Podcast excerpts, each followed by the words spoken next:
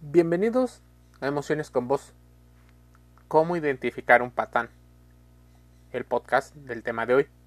Para muchos, un patán, un don Juan, un hombre mujeriego, tienen algo de similitud, dependiendo el país en el que me escuches. Todo el tiempo quieres saber cómo se comportan ¿Por qué se comportan así? ¿Cuáles son las características? Y probablemente si estás en este podcast tenga que ver con que quieres que no tengas problemas con este tipo de individuos. Hablaremos de hombres que son malos, pero que aparentan ser buenos. Si tú o una amiga, incluso un familiar, se encuentran en esta situación, existe la posibilidad de estar frente a un verdadero patán. Existen muchas investigaciones de la sociología, antropología y sobre todo de la psicología de familia y de pareja que te mencionan esto. Y incluso te dice la frase amiga, date cuenta. Parece mentira que en el siglo donde estamos llenos de igualdad, conciencia de género e incluso información, se sigan presentando gentes con grandes problemas con respecto a sus relaciones de pareja, sobre todo mujeres, que son presa de sus propias conductas, pero también de las conductas abusivas del que denominamos patán, el mal hombre. ¿Cómo prevenir y cómo reducir a su vez las posteriores consecuencias que tiene relacionarse con este tipo de hombres? ¿Cómo liberarse de ellos? ¿Cómo identificarlos? Bueno, primero deberíamos de entender qué es un patán. Es una persona que suele ser irrespetuosa, grosera, ruda, brusca. Sobre todo en algunas formas en mayor o menor medida. Y no necesariamente se presenta todo al principio de la relación. Gradualmente va apareciendo hasta que se convierte en la bestia del príncipe azul pasó a ser la bestia. Existen libros y literatura, pero mucho de lo que normalmente vemos y es popular, por ejemplo, en las redes sociales, tiene que ver con consejos de la propia experiencia. Y difícilmente escuchamos a los especialistas identificar a este tipo de perfiles.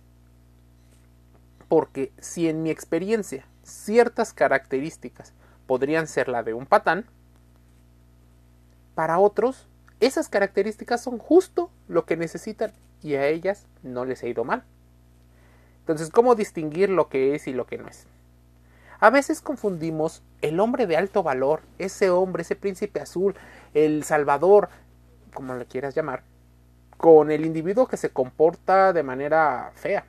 Bueno, ¿cuál es la estrategia de este tipo de individuos con tendencias manipuladoras? De inicio, ellos se creen que están haciendo bien. Ellos van por la suya. Tal vez con algunos rasgos narcisistas, no necesariamente con la patología del narcisismo. Hay una cierta clasificación ficticia de los patanes, porque depende desde dónde se actúan y qué los impulsa a estas estrategias. En términos generales, la estrategia de un patán es seducir, manipular y a su vez causar cierto peligro existen los perversos patanes que incluso meten el tema de la violencia. Y a veces un trastorno de perversión narcisista en donde se requiere tener a la presa totalmente invalidada, silenciada. Pero normalmente las películas y la música te hace creer que eso no te va a pasar a ti. Y déjame mentirte. No te va a pasar a ti porque lo sabes prevenir. Pero si no lo sabes prevenir, entonces ahí viene el problema. ¿Qué características tiene el patán? De inicio, debes de revisar tu propio concepto y luego contrastarlo todo lo aquí dicho con otros conceptos. Características generales de los patanes. Generales. Estamos generalizando. Es importante que vayas particularizando en el tipo de individuos con el que te relacionas. Características presumen de sus conquistas y de sus ligues, no necesariamente contigo, claro está, y menos al principio de una relación, pues esto no te va a seducir, incluso inmediatamente levantaría las alarmas. Pero lo hace con sus amigos, lo hace con sus compañeros, lo hace con, es más, con las personas que incluso forman parte de su entorno. A quienes conquistaron, quienes los persiguen, cuántas han tenido. Bueno, no invierten en la pareja. No solo estamos hablando de dinero, estamos hablando de tiempo, de calidad. Estamos hablando de verdades, estamos hablando de proyectos. Muchas características que ahorita sería difícil de... Es más, muchos podríamos clasificar en características de patanes. Tal vez todos hemos sido hasta cierto grado un patán. Existen entonces grados. El que es muy leve y tal vez las circunstancias los lleven. El que es constantemente patán y el que nunca ha sido incluso un caballeroso. Normalmente te alejas de los extremos y terminas en la parte media. Los patanes tienen un comportamiento irrespetuoso, pero en ocasiones puede ser que tú estés tan acostumbrado a esos malos tratos que ni siquiera te hayas dado cuenta. Esos malos tratos pueden hablar donde te cambian las citas a cada momento, solo acuden a las citas cuando les conviene. Podrían ser características de un patán, aunque no necesariamente podrían ser también características que comparte con una persona demasiado ocupada, a la cual tú consideras como una persona deseable. Habitualmente los patanes quieren ser protagonistas de toda la historia, que siempre sean ellos los que destacan. Casi nunca les importan las emociones ajenas. Y déjame decirte, aquí debes de tener las cosas muy muy claras e irte muy despacio. Los patanes que no muestran importancia por las emociones ajenas suelen ser personas que en su momento utilizan, por ejemplo, el humor. Pero ese humor pasivo-agresivo, ¿sabes identificar eso?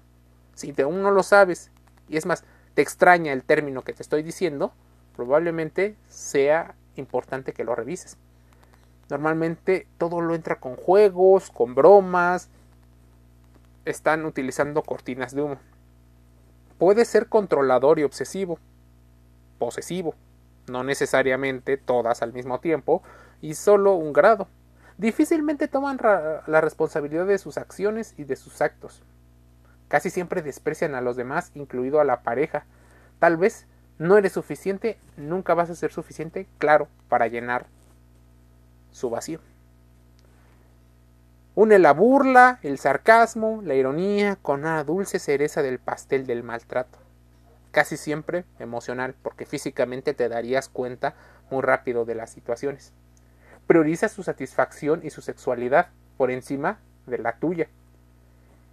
Es mentiroso, probablemente ya lo captaste, pero algo de ti sigue insistiendo creyendo que va a cambiar, que lo puedes cambiar, Tal vez que es un reto, pues los humanos solemos ser personas cazadoras y queremos también que nos ganen, sentirnos valiosos y validados con el que está enfrente. Así que si el otro tiene más poder, por ejemplo, nos sentiríamos agradecidos, nos sentiríamos animados y deseosos de, como si hubiéramos ganado ante un mundo de competencia, tal vez ficticio.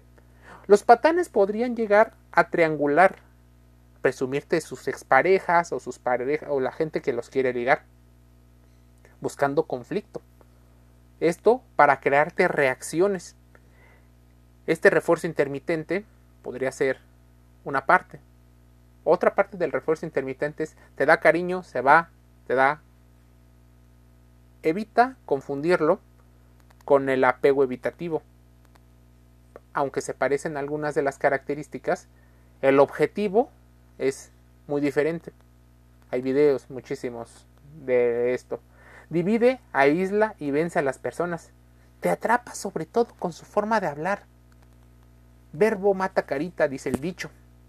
Es importante saber que una persona que tiene una situación de estas características puede hacer que muchas mujeres sean atraídas tienen un encanto superficial. Tal vez por eso tú lo deseas.